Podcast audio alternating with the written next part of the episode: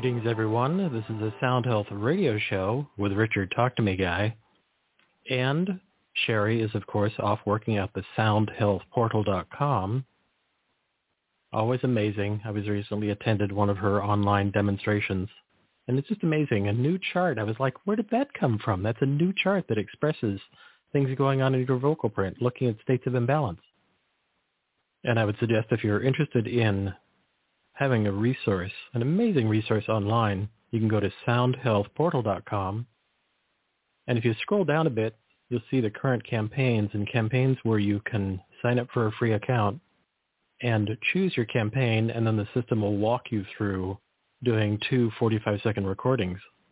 And some of the examples of campaigns, a campaign is one where you can do it for free currently. And some of the current campaigns are, for example, corona conflict, stem cells, and neuroplasticity. Not too long ago, I was on a demo with Sharry. Said if I wanted to come in, she'd run my liver profile. I live in an agricultural area. I'm certain we'll be talking about that with Stephanie Seneff. Ag, tricky. I just thought it would be a good idea to review, and it's really easy to have your vocal print run. Let's, let me go back to campaigns. You sign up for a campaign. You do the two 45-second recordings, which the system will walk you through doing right from your computer. You choose the campaign that you want your vocal print run on. Vocal print just means a recording of your voice. It's run through the software, and when you submit it, within two to the most I've ever waited is about 10 hours, you'll get the results with a lot of information. I recommend sitting it, sitting down with a cup of tea and reviewing the information. And then if you have a practitioner who's open to it, you could take it to them and review it with them and say, well, we might work on this, or maybe you have a subluxation, or, you know, it depends upon your practitioner. And it's really an amazing resource. And if you want to see more about the Sound Health portal, I recommend going to Sound Health Options, scrolling to Classes, and then scroll down to Portal Presentations. And there you can choose any number of the recent or older demonstrations where Sharry's done a vocal workup online. And again, the vocal workup is taking a vocal recording, running it through the software, looking at the charts.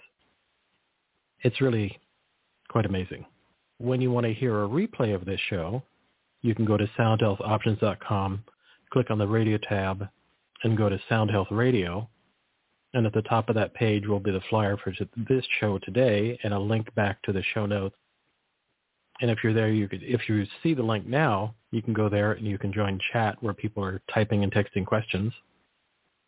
And I'm putting in links and all sorts of stuff.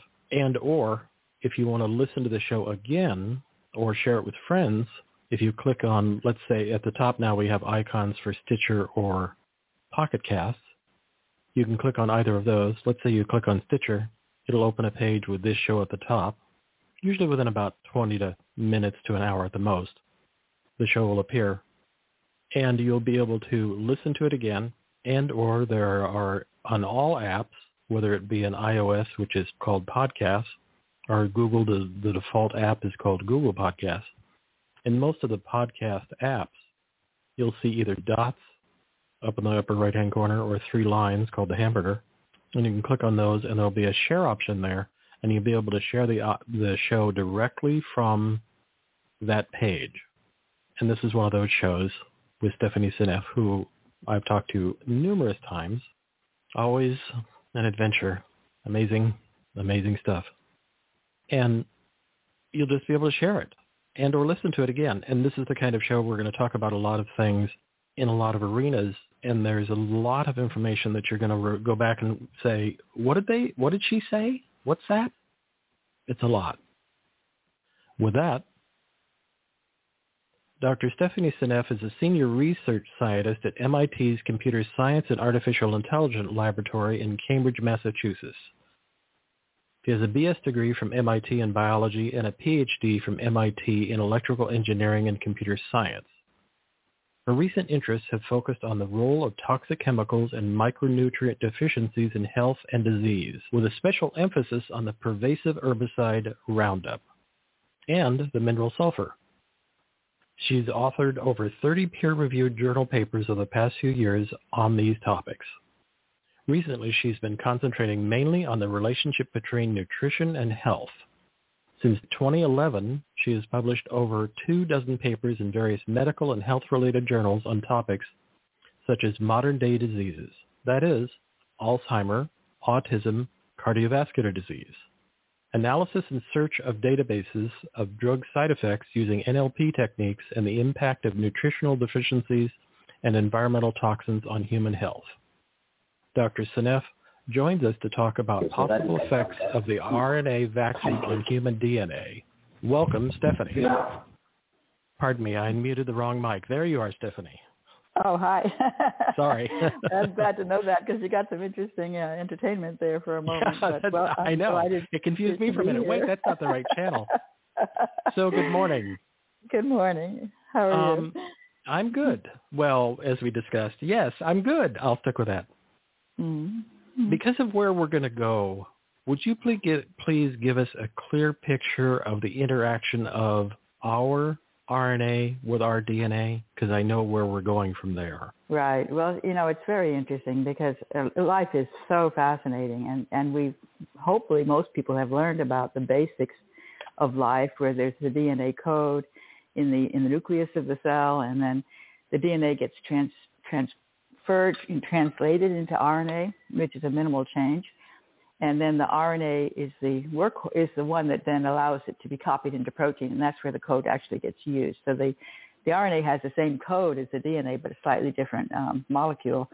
And then the RNA, um, the machinery, can look at the code. It's a four-letter code, looking at it three letters at a time, and reading off each each three-letter sequence and producing an amino acid. So the RNA is the is the uh, one that it gets translated from into the protein.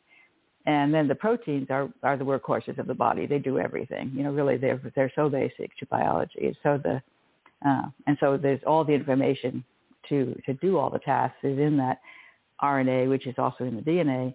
And the idea is that everything goes from DNA to RNA to protein, but what we're finding out is that's not true. And lately, there's been some amazing research that's shown that the RNA can go back to DNA. And actually, it's been known for quite some time. I, even when I was in college, actually, I spent one year um, in David Baltimore's lab. He later won the Nobel Prize for the work that was going on there, and that work was involving retroviruses. And so you probably know Judy Mikovits. She's been mm. really outspoken about the uh, the danger of this uh, vaccine that we're being subjected to. She thinks, and um, the the problem, the the the, the um, claim is that the RNA is very safe because it's not DNA, and therefore it can't possibly um, you know, get back into our genome. But you have to be very careful with that because there is, um, for example, HIV, you know, uh, AIDS, that virus is a retrovirus. And, and that, that's Judy Mikovits's expertise is in retroviruses. And retroviruses, retro is reverse. And what that means is they have the skill to convert RNA back into DNA. And even that DNA can become integrated in our own genome. And in fact, some 10% of our genome is known to be derived from retroviruses. And in fact, I think viruses are actually the agents, the primary agents of evolution. I think that almost has to be true. And I think we're starting to realize that that's the case. We think of viruses as bad bugs that are going to cause trouble. There are so many viruses out there, and most of them are benign and, in fact, essential to life. I think they're sort of the they're the mechanism by which all life forms are able to evolve, and especially to evolve rapidly under conditions of stress. And, and certainly we are under conditions of stress right now with all the chemicals that we're exposed to. And I think that's a reason why we've had so much trouble recently with recent, you know, this emergence of these new viruses that are making people very sick. The viruses are actually working very hard to try to figure out how to how to redesign. This is what I believe. You know, ultimately they want to redesign how we work so that we can get around the, the damage that is being done to us by these chemicals. It's a very, very challenging task before them. And they can't get it right immediately. They have to play around with different ideas. And, in the meantime, they're going to make us sick. And it's just, you know, you have to, through trial and error, eventually reach some place, probably not possible to reach some place where you can be healthy in the environment we're in right now because of all these toxic chemicals that we're exposed to. So the viruses have an enormous task these days because humans have basically spilled all these poisons all over the world and they're not up to that task. They're trying, but they're they're failing. Basically, is the way I see it. And so we're we're facing the consequences of our poisons, which is that we get this virus that's spreading throughout humanity all over the world and causing um, serious disease among people who I think it's among the people who have been poisoned more. So the ones who are living a healthy life, I think they're going to be okay with this virus. The ones that are being exposed to poisons are not. And how we'll get back to total toxic load in a little bit. But first I want to ask about, I saw a post that you'd, uh, an article or I can't remember right now, but an article or research that you had posted on Facebook talking about potential issues of the mRNA and yeah. how it could indeed what I this is all my languaging everybody Stephanie will make it clear uh, could potentially corrupt our RNA and mm-hmm. would you talk about that how what yeah it's oh, please go ahead no go ahead okay, what? All right, yeah. I mean, I, I am absolutely fascinated by this. I, I love science. I love biology especially, and I, I'm in. I'm like a kid in a candy store these days because the you discover all these new things that you weren't didn't even know to look for before. But once you say, "Oh my God, what is this vaccine and what is it doing exactly?" and then, "Oh, what are the implications of that?" and then you start asking those questions and looking through the research literature to answer them, you go, "Oh my God!" I mean, you really have to go, "Oh my God!" I think because what I realized, I knew about retroviruses like HIV, and I knew they could convert RNA into DNA, and I was suspecting that that DNA could end up in our genome over time, eventually um, what I didn't know until recently is that our own cells also make uh, can also convert RNA into DNA.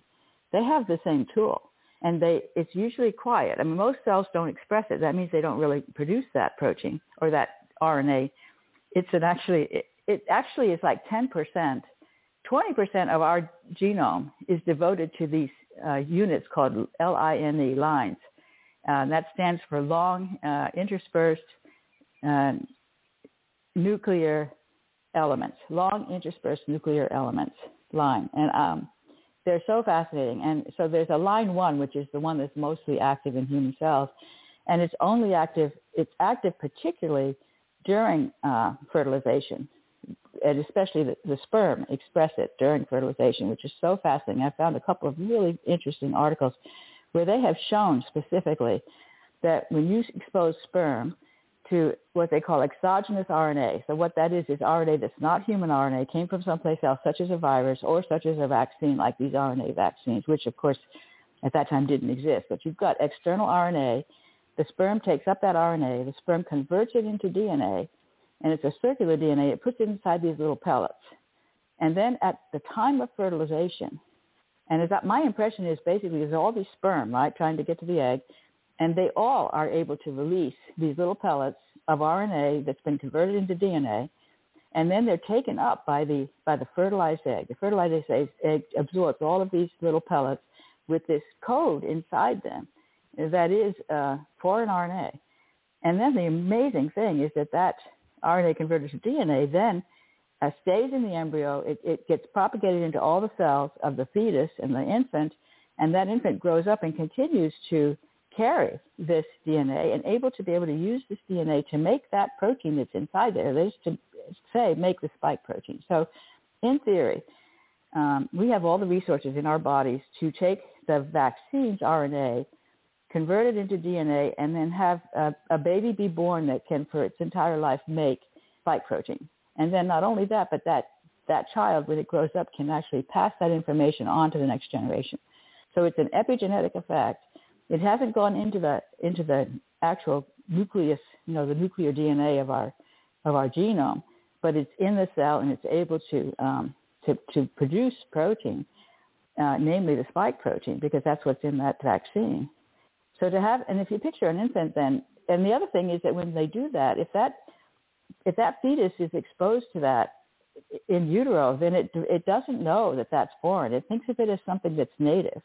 So it doesn't it doesn't um, react to that spike protein the normal way. It doesn't produce antibodies.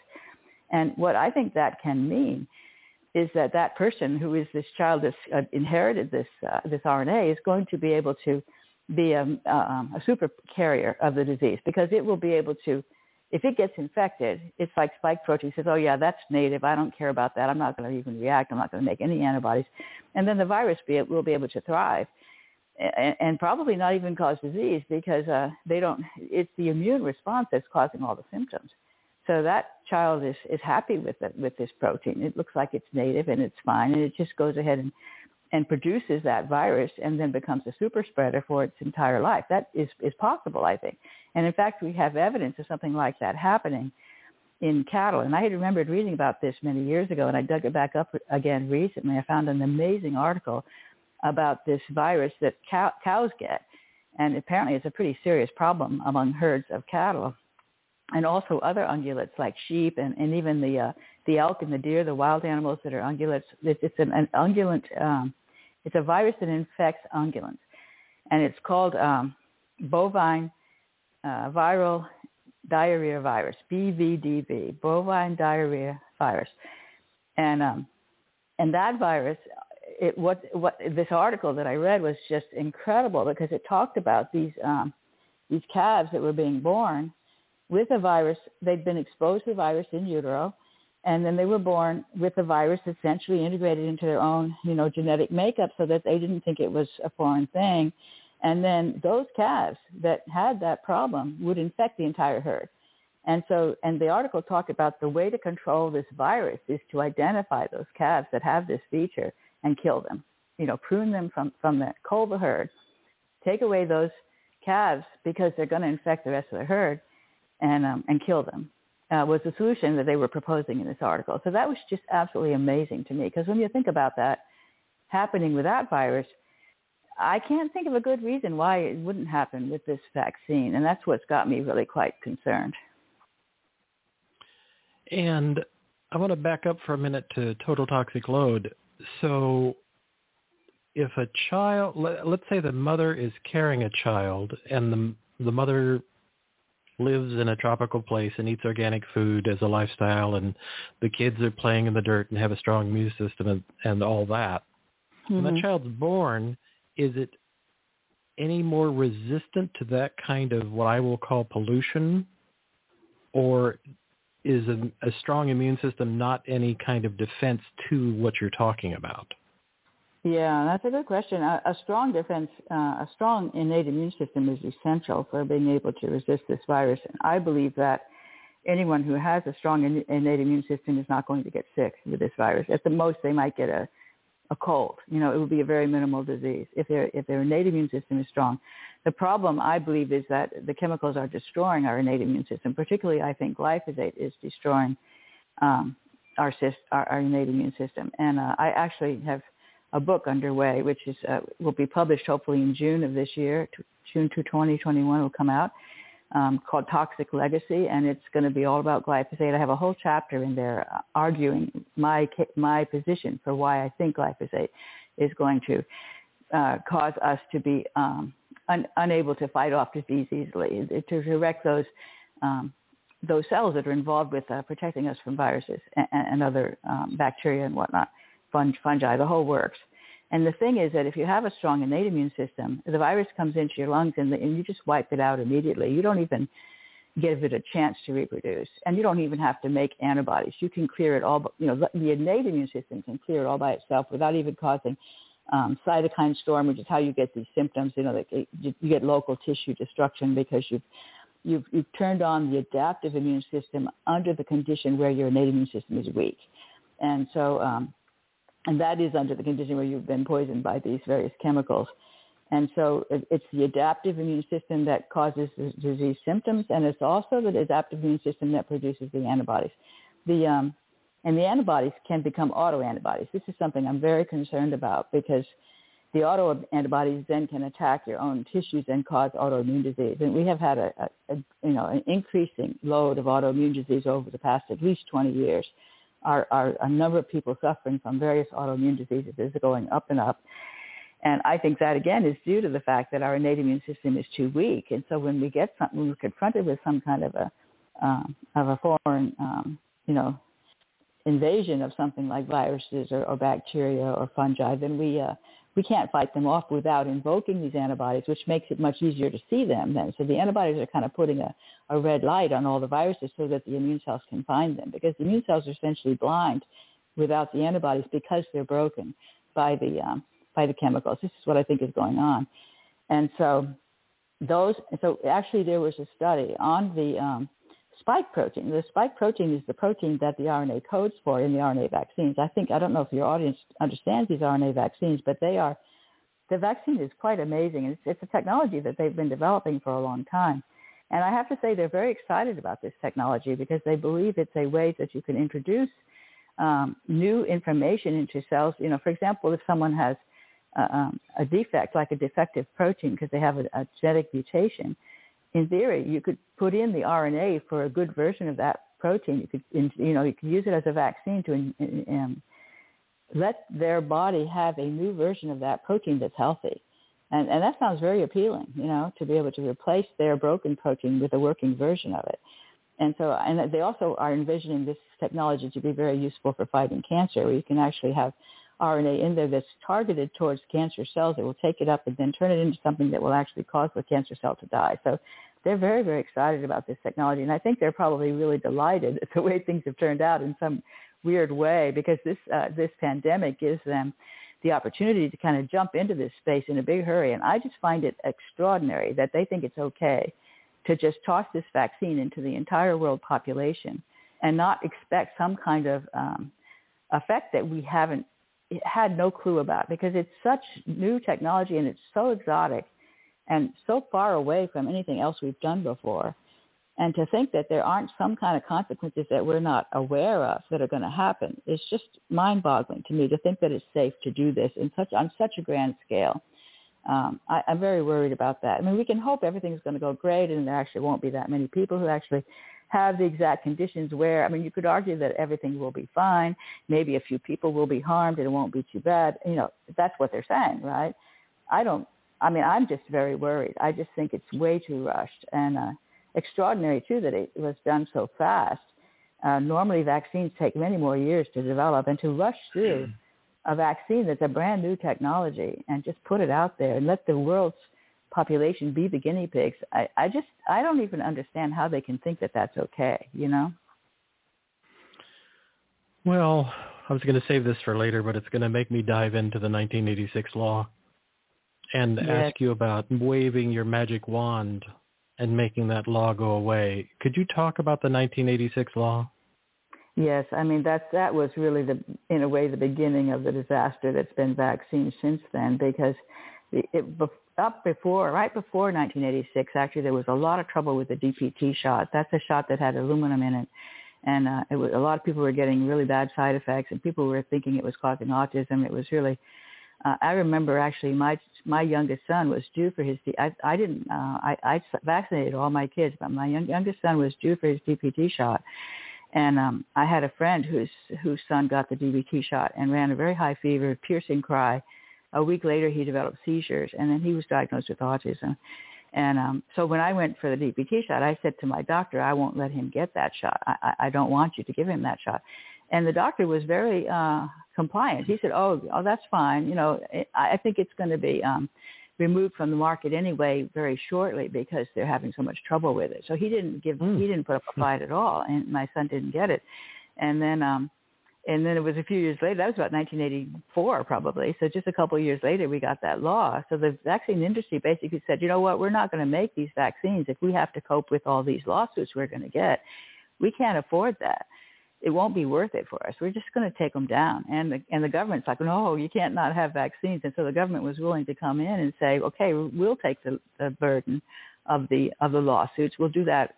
That'll be on our head. The, the company gets a get out of jail free card doesn't have to worry about anything that goes wrong. And once you are in that situation, the company they now they can they can uh, when they do the whole vaccine trials, they're very loosey goosey about it. The way compared to what they would do with a drug trial, because with a drug, they're going to get lawsuits, you know, and they've had some nasty problems with some drugs that they didn't check out well enough know, during the process and ended up causing something that unanticipated. And they got a bunch of lawsuits. That's happened with many drugs. Um, that doesn't happen with the vaccine because the, the law protects them from it, and therefore they they don't care if the vaccine is causing something that could cause damage. It's not it's, it's not going to hurt them financially, and that makes them much more casual about the testing process before they release the vaccine. And then the same thing with this this vaccine. I think with this emergency, the vaccine has not been approved. This mRNA vaccine has not been approved in the general sense of the word. It's only approved for emergency use. And um, and again, the companies are off the hook. You know, if anything goes wrong, it's not their problem. And so this is a field day for them. They're so delighted. They're going to make a ton of money off of this vaccine. All the companies that are able to produce a, a vaccine are going to just, uh, you know, be filthy rich, basically, without well, one any of the things, uh, worries. Yeah, and and one of the things about the 86 law made it so that if somebody did want to sue, they go before this board. Yes. And the vaccine moment you go court. to the board, vaccine court, yeah, there's a baseball cap I'd like to wear. Um, yeah. And you sign a document that's a non-disclosure document, so you might get a settlement, and Mhm. yet you there's you can't say anything in the world or you'll lose your money. So Right, you have no, right. there's no ability for us to know what's going on. So it makes the pharmaceutical companies for vaccines completely non-liable, completely It's a great- non-responsible. So it blows It's my great mind. It just blows my mind. And what amazes me is that the population is content to just uh, let this happen. I mean, people should be very aware of these so many cases of, of parents who had a child perfectly fine. The child got the shot. They had a very bad reaction to the shot, and then they got sick after that. You know, and they never recovered, and and very sick. You know, things like autism, or even or even in some cases death, and um, or you know, just um, nasty stuff. The HPV vaccine is one that I've been very upset about. This one for the girls to protect them from cervical cancer some 40, 50 years later. That's so ridiculous. They have never proven that the vaccine even protects you from cancer. And actually the evidence looks like it may cause you to get cancer because it kills off the there's several strains. It's like over 100 strains of HPV, and the vaccine only matches a few of them. And so once you sort of get rid of those guys, then there's other strains that might be more virulent that come into play. They get a they get an open space because the other the competition has been cleared out by the vaccine. And so you can get cervical cancer from a more uh, vicious version of that same HPV virus as a consequence of being vaccinated against it. That's what happens happens with the flu too. You know, we always talk about how the flu shot didn't match well this year, you know, because we picked the wrong strains. We're always trying to figure out which strains are strong each year and design the vaccine anew. And then of course you've got to get a new vaccine every year because the strains have changed. And we're probably sort of chasing our tail because we're killing off certain species of the of the uh, certain strains of the flu vaccine. We basically suppress those with the vaccine, and then the other strains uh, are there ready to go. And so uh, you never, you can't win that game. You know, you you can't win it. And it's, I think it's it's kind of crazy with the flu where they're so they're telling you every time you turn around, go get your flu shot. You know, and we've got more flu. I think we've got we're not making any headway against the flu with all these shots. We used to have only the old people got the shot. Now you've got even the pregnant women are getting the flu shot. Never mind that there's you know a, um, mercury in it, right? A lot of the flu shots have mercury in them. No problem for the baby. I mean that's just insane. I want to jump back for a minute and talk about something like polio. That's sort of the poster child for, look, we eliminated polio by vaccinations.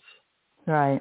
And yet, the sort of another side of that is this year, last year, interviewed uh, Dr. William Gifford, Uh huh. who's an MD who's 98, and he had Uh-huh. polio, and he had polio as a child in Uh-huh. his late in his late teens, and I can't remember exactly how he was brought to this doctor, but there was a doctor, Dr. Klenner, who did research in in vitamin C, and he was clearing young people of polio by giving them 100,000 units of uh, grams of vitamin C IV on a repetitive basis for a period of time. Mhm. And it, it, I have so many bad words I'd like to use, but I can't. It, it really irritates me that none of the talking heads talk about like supporting an immune system. Nobody's Right, out I there know, saying, and "Oh, you know, what so about eating an frustrates me. organic diet, or how about taking Exactly. vitamin C?" Or... I'm Or so angry with them for not saying that. I can't tell you how angry I am. because it's not You know? that part isn't that hard. Having what about I know, having a good immune sunlight, system? right? Can we talk Go about that? outside. Go ahead. Yeah, I know. We should shout at each other, but that has just infuriated me that they that they don't say anything in the media or in the government. Nobody's saying anything about just eating healthy, living healthy, getting sunlight exposure so you've got your vitamin D up. I mean, people with low vitamin D have a fourfold increased risk of dying from COVID-19. And you know, also all the different, um, you know, they have all these um, cofactors, all these different uh, chronic diseases that if you have, if you're obese, if you have diabetes, if you have a high blood pressure, you know, all these diseases that um, are associated with bad outcomes with COVID-19. And those diseases are all going up in our population exactly in step with the rise in glyphosate usage on crops, you know. So I think actually those diseases are an indicator of glyphosate poisoning, and it's glyphosate that's the reason why people are having a bad effect, a bad reaction to the to the virus. And it's really amazing when you look at the difference in the death rate among different countries. You know, look at the country level. Look at Taiwan versus the United States. You know, I think Taiwan. Last time I checked, and it's been true for a long time, seven deaths in the entire country from COVID-19 in wow. Taiwan. You know, incredibly good uh, record. And uh, Taiwan uses way less glyphosate than we do. They don't allow GMOs. You know, they're um, then they have really healthy food. I've I've been there for extended periods of time, and um, you know their food is fantastic. And they've got a lot of fermented foods, and everything's fresh vegetables. You know, lightly cooked, um, excellent fats. I mean, it's just really really good food, and um, and they don't get sick with COVID. You know, they don't die. So it, it's and here we we just can't control this infection. It just keeps going up and up. I mean, I guess it is starting to turn the corner now. I hope it looks like it's starting to come down, which is hopeful. I think we're not going to get over this uh, this virus until we've got uh, everybody you know exposed. So those people who are are healthy, they don't have anything to worry about. The ones who have a healthy immune system. Uh, the ones who don't, I mean, they should really get into the program of eating the organic diet and getting out in the sunlight, you know, and eating fermented foods. I mean, these are all easy things to do. The vitamin C, so e- eating foods that are rich in vitamin C and vitamin K2, and then getting out in the sunlight to get your vitamin D. Those three are really, really important. All studies have shown that a deficiency in any of those three is um, is linked to poor outcomes with COVID-19. And the government knows they should know this. It's it's published literature. You know, it's not like um, something that that isn't known. And I don't know why they don't say it. I just I just really boggles the mind that they they're only talking about social distancing and face masks and vaccines you know like that's the only solution. And yet you can compare us to countries like taiwan where you know it's uh, a healthy living is just going to keep people from getting sick. I just had an image of the the government mailing everybody a bottle of vitamin c I just, just like here, let's just start there. Just take three grams a day, maybe just three grams a day. Let's not, uh, you yeah. know, scare you. Um, just any number of things, and and I also think of uh, Dr. Paul Harch, MD, and I think he's in Louisiana, who is one of the thought leaders on hyperbaric oxygen therapy. Mm-hmm. And he talks, he spoke about, uh, when I, I've interviewed him a number of times, but he spoke about when we had the uh, flu back in 1918, one of the things that they used then was a form of hyperbaric oxygen therapy. And mm. for new listeners, HBO or hyperbaric oxygen therapy is pressurized, high quality, clean oxygen. You're put in a tank. It's basically diving tanks, mm-hmm. but a more high tech version, a cleaner version. And you go into a tank and you lay in this pressurized oxygen so that your tissues become oxygenated and you ha- it has just a myriad of results. I had interviewed his mentor years ago, who was the doc, uh, Dr. Neubauer, brought it to ICUs for stroke patients because if you get a, the sooner mm-hmm. you get a stroke patient into an HBO tank, the faster they recover. And That's so Dr. Harch was observing that the 1918 flu, they were using a kind of hyperbaric oxygen tank. I don't think they were using medical grade oxygen, but they were using they were pressurizing oxygen, and people had a good recovery rate. Mm-hmm. Now he's trying to do research, and and he, he's been using HBO for decades, mm-hmm.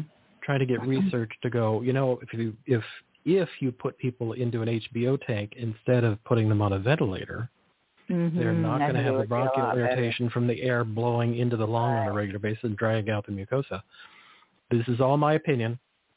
You yeah. would actually get oxygen generate pressurized into the body, help the mitochondria, help people recur. I mean, it's all mind blowing. I don't have. Right. There's no question there. I don't have that in the form of a question. I'm sorry. well, I I actually have some something to say about that because it's Please. quite interesting that um, what the virus does, and I've been studying, um, you know, exactly the the sequence of events that happens in these cases where things go go south, and um, it's really quite fascinating because the the virus, you know, um, launches this whole uh, cascade reaction with the, of the body. The body's immune system responds with this reaction that involves recruiting a whole bunch of uh, immune cells. You know, things like macrophages come into the lungs and um, and then the blood becomes leaky, like the the, uh, the blood opens up and uh, allowing those macrophages to get in, but also allowing water to get in. So the um, the blood sort of leaves into gets into the not the blood, but the water from the blood gets into the lung tissue, and even there are enzymes that get activated that actually make water and um, to produce this. And then uh, they also make something called hyaluronic acid. There's an upregulation of a production of a, of a protein called hyaluronic acid, which actually traps water and makes gelled water. And so it's really wild, all the things that are going on in the lungs of these patients. And that you end up um, kind of, it's almost like drowning, right? People feel like they're, they're drowning because they've got all this gelled water in the alveoli, which are those places supposed to, supposed to be sockets of air, providing the oxygen to the lungs. So when you fill up those alveoli with gelled water, then you really have a, oxygen deficit problem. And then that triggers another reaction that causes a, an enzyme called heme oxygenase to be made, and that is breaking down heme and turning it into biliverdin, also making water. So there's these things that are these are there are these enzymes that are reacting and pulling hydrogens out of molecules and turning them into water. And that water is actually very special water. It's water that I would call deuterium depleted water. It's water that's low in deuterium because these enzymes are able to select for hydrogen over deuterium. Deuterium is heavy hydrogen and there's absolutely fascinating um, biology re- around deuterium that I've been reading about over the past year. It's so, so interesting. It turns out that the mitochondria hate deuterium. Deuterium is a natural heavy hydrogen um, atom. It has an extra neutron, which makes it twice as heavy as the hydrogen atom, which is the tiniest atom on the planet. You know, hydrogen is very tiny. Most of our body is hydrogen. We have 99% of our molecules in our body are, of our atoms in our body are hydrogen atoms really amazing. Um, and the hydrogen atoms, um, then we have a, a number of deuterium atoms that is much smaller, but still very large compared to even something like calcium. So there's a lot of deuterium around. The, the, the, the hyaluronic acid makes the gelled water that traps deuterium. And then these enzymes that are invoked by the virus make deuterium depleted water. So you have this rich source of deuterium depleted water in the interstitial spaces of the lungs and the macrophages swarm in there and they're basically drinking that, that water. There's something called macropinocytosis, which it means big drink um, cell, you know, so cellular big drink. So they, they sweep up that, that deuterium depleted water and they deliver it to their mitochondria to make them healthy. So the problem, I think, is a, a systemic problem with excess deuterium in the mitochondria that causes mitochondrial disease. So the mitochondria are not working well um, and you can help to repair the mitochondria through this really elegant process that practically kills the patient because there's not enough oxygen getting supplied. And as long as your problem is fixable, you can actually restore the mitochondrial uh, health to these macrophages, which then allows them to clear the virus. So it's a whole bootstrapping method by which the virus is providing the reaction in the body that allows the macrophages to become healthy so that they can clear the virus. And so if all goes well, you have this sort of panic phase of not being able to breathe and feeling like you're not getting enough air. But in the end, you fix the macrophages, you clear the virus, and then you heal. And what you've done is, is you've strengthened your innate immune system when you're done. Uh, the problem is that we're so sick that it, it just goes way too far and we end up killing ourselves with this virus because our, our macrophages are so sick that um, the, the virus's capacity is not strong enough to actually carry off carry out the task sufficiently well to not accidentally kill the patient at the same time. And in in that case, do you think that if the person if the patient was getting hyperbaric oxygen therapy, that would help them stay oxygenated while the body went through that process? Yeah, I think if they are in a situation where this virus has caused such an intense reaction that they can't get enough oxygen, that this can make it easier for oxygen access to keep them alive, be able to push through that enough to give them just enough extra oxygen to get through it, I think it would be beneficial for those extreme patients.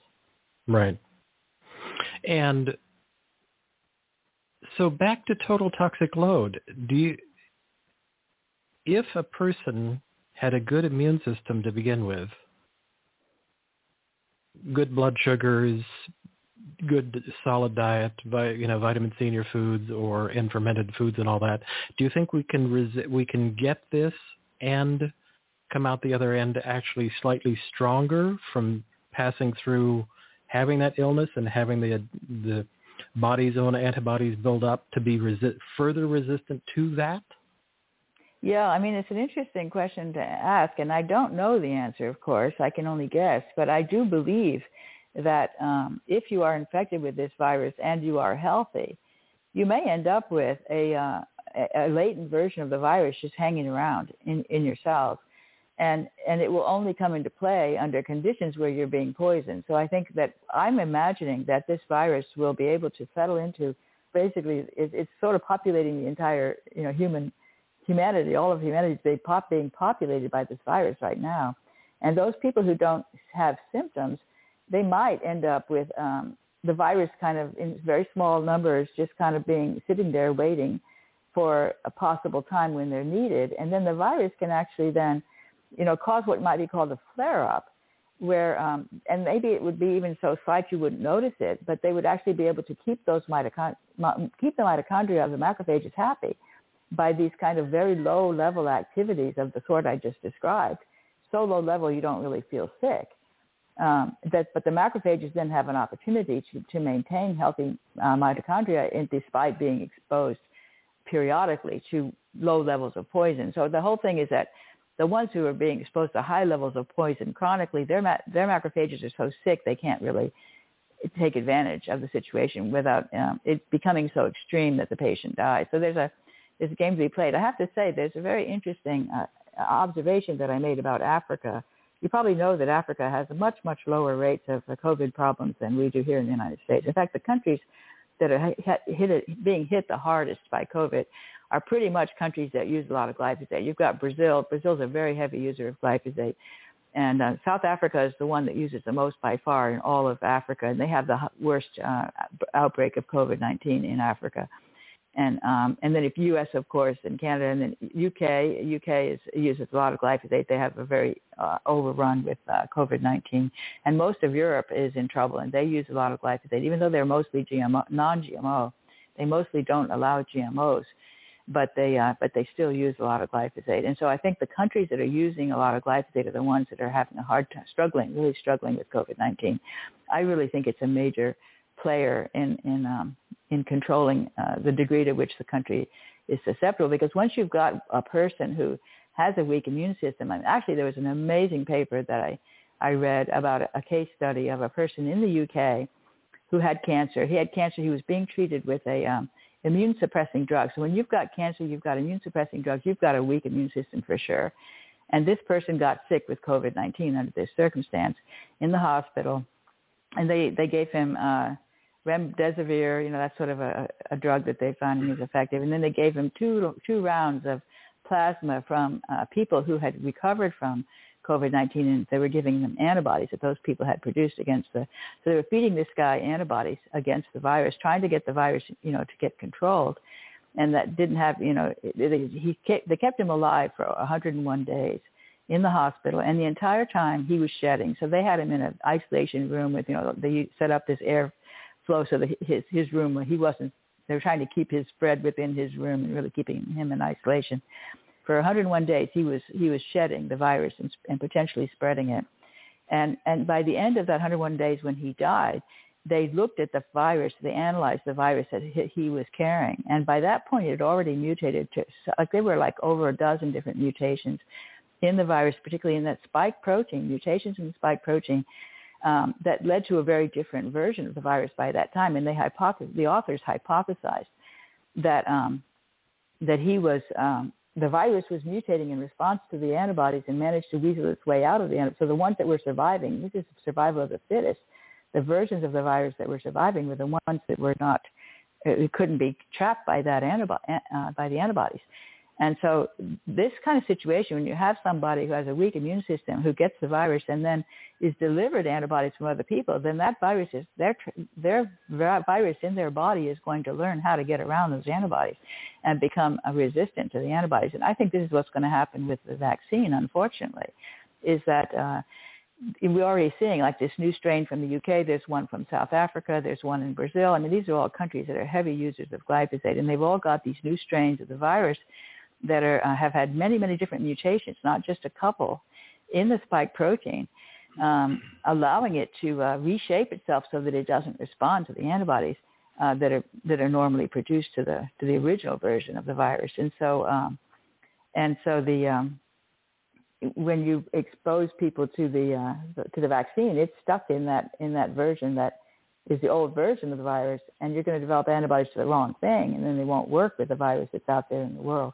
So when you have even just one person who has a weak immune system who catches COVID, and then the the virus just multiplies like crazy in their body, and then they're spreading it to everybody they come in contact with.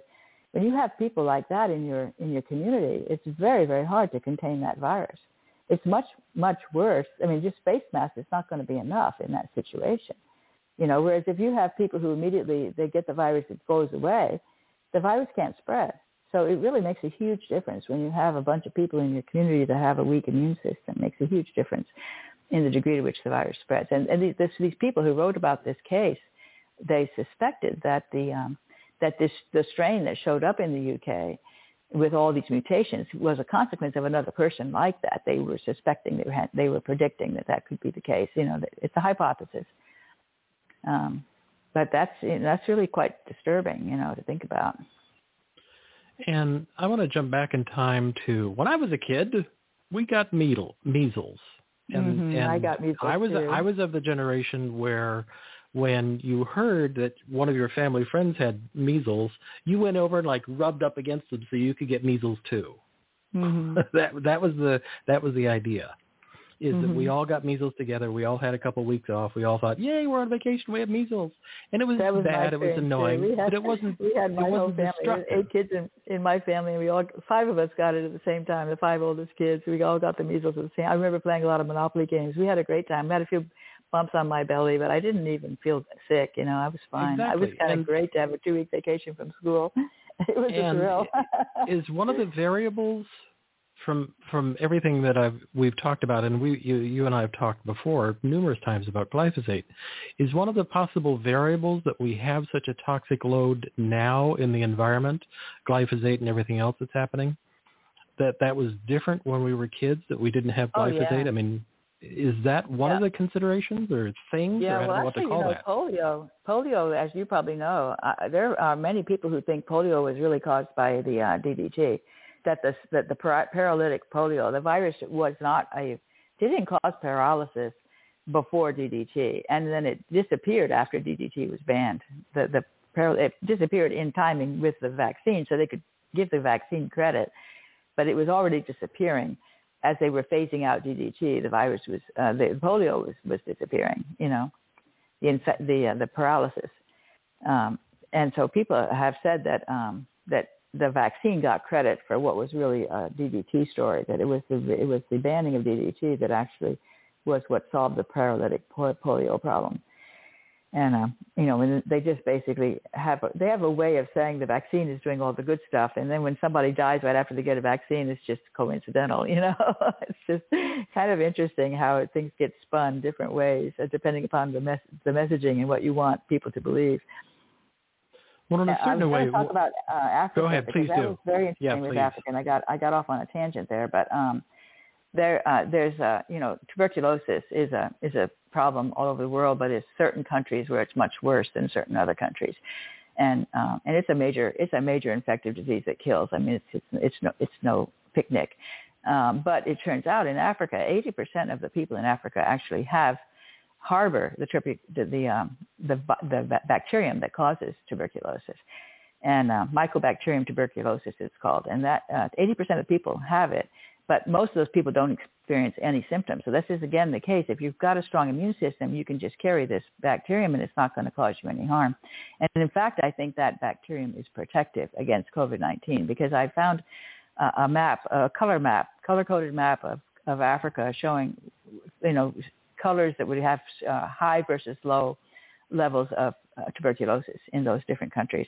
And then another map of Africa showing high versus low death rates from COVID-19. And you look at those two maps, side by side, and you can see their mirror image of each other. The places where tuberculosis is endemic had low COVID, and the places where tuberculosis was low had high COVID. It was an exact mirror image. It was mm. so fascinating, which makes me think that the tuberculosis infection, latent tuberculosis infection, sits there in the lungs and produces um, useful stuff that keeps the lungs, uh, keeps the macrophages healthy by supplying this whole process of keeping them, their, their mitochondria healthy um, by producing uh, certain um, proteins or different kinds of um, products from those bacteria that are uh, that are healthy, that are uh, promoting health. Um, and so when you have that infection with the bacteria, it keeps your uh, your immune cells healthy, and therefore you are resistant to COVID-19.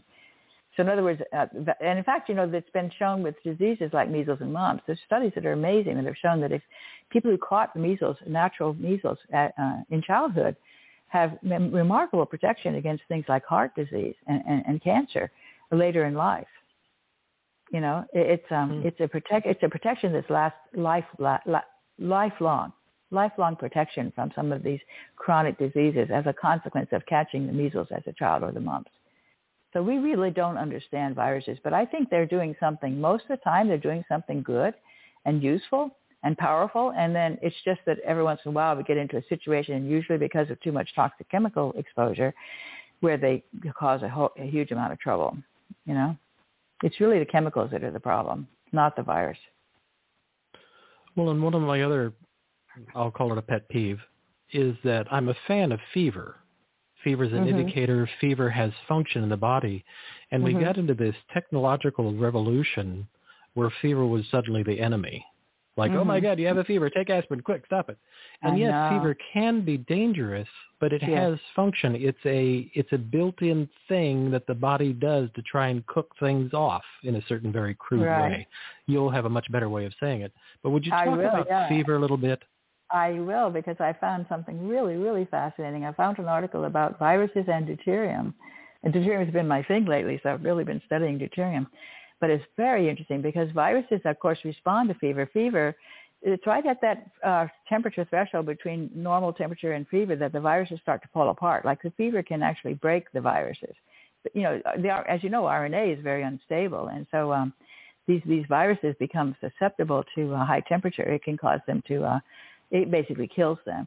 And and it turns out that if they've got enough deuterium in the virus, the virus actually traps deuterium and if it has enough deuterium, it becomes uh, resistant to fever. It, it can it can stay. Um, it doesn't fall apart until a higher temperature, so it can be resistant to fever, which I find really really fascinating because then the virus is part of the task of uh, pulling the deuterium out of the water. So you have that beautiful deuterium depleted water that's left over. The virus is sucking up the deuterium, and the hyaluronic acid is sucking up the deuterium into the gelled water that's in those alveoli, and that's leaving behind deuterium depleted water in the um, in the lungs, in the in the interstitial spaces where the macrophages come in and, and drink that water and, and fix their mitochondria. So I think that's really really fascinating. Um, it's a it's an idea that of what, what to explain why why the virus does what it does in the lungs and, and um, so just interesting biology in my opinion. But I was really amazed to see that these uh, viruses are actually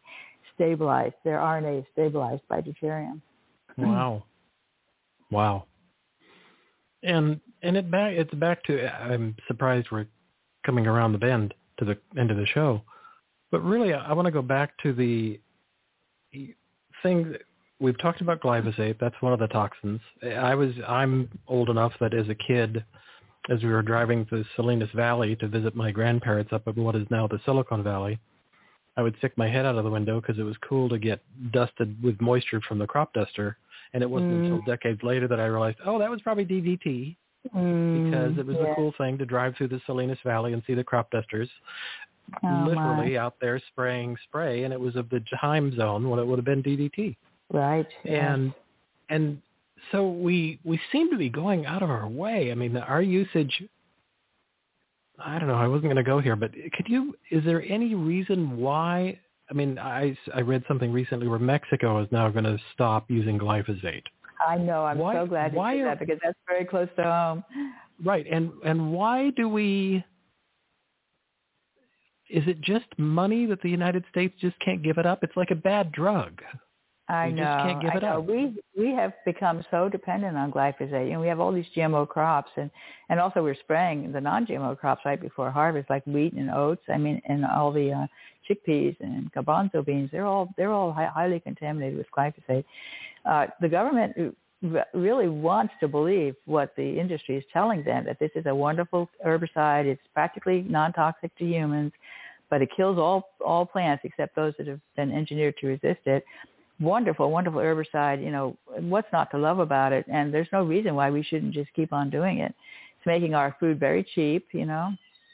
Um, and of course, it, it's it's doing a lot of bad things. It's destroying the, the microbes in the soil, and so it's causing our our um, a lot of problems with the plants become more re- less resistant to fungus and less resist, resistant to um, uh, you know disease of any sort actually. Water they they they get they suffer drought more easily. I mean it really weakens the plants the glyphosate does. Even the ones that are gmos they get weakened by the glyphosate. So you have a um, and, and of course the, they're also the weeds are developing resistance to glyphosate which is one of the reasons why the, the usage keeps going up. They have to hit it harder with with more glyphosate to kill the weed as the weeds evolve to be resistant and so uh, it's almost become to the point now where glyphosate's not really worth it anymore. They've started introducing these other chemicals like you know that 2,4-D is coming back and dicamba and um, glufosinate. Mm. These are all also very toxic chemicals that are being added, you know, to the glyphosate because the glyphosate alone is not good enough to kill the weeds anymore. It's just going to be further nightmare with different kinds of diseases we're going to get from these other chemicals that are now becoming part of our food supply.